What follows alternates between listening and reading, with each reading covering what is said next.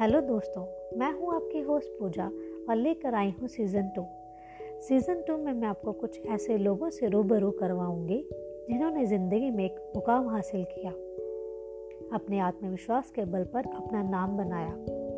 तो आज हम बात करेंगे अमेरिका के प्रथम राष्ट्रपति जॉर्ज वॉशिंगटन की। अमेरिका के प्रथम राष्ट्रपति जॉर्ज वॉशिंगटन समय के बड़े पाबंद थे। एक बार उन्होंने कुछ विशिष्ट अतिथियों को तीन बजे दोपहर के भोजन के लिए आमंत्रित किया। साढ़े तीन बजे उन्हें सैनिक कमांडरों की आवश्यक बैठक में भाग लेना था। ठीक तीन बजे भोजन तैयार था। भोजन टेबल पर लगा दिया गया, लेकिन राष्ट्रपति महोदय के अतिथि नहीं आए। प्रतीक्षा करने की अपेक्षा राष्ट्रपति ने ठीक तीन बजे अकेले भोजन करना आरंभ किया। आधा भोजन समाप्त होने पर मेहमान आ पहुँचे। उन्हें दुख भी हुआ एवं अप्रसन्नता भी हुई। लेकिन वह भोजन में शामिल हो गए। राष्ट्रपति महोदय ने समय पर अपना भोजन समाप्त किया और उनसे विदा लेकर बैठक में भाग लेने चले गए। यह घटना समय प्रबंधन के महत्व को दर्शाती है।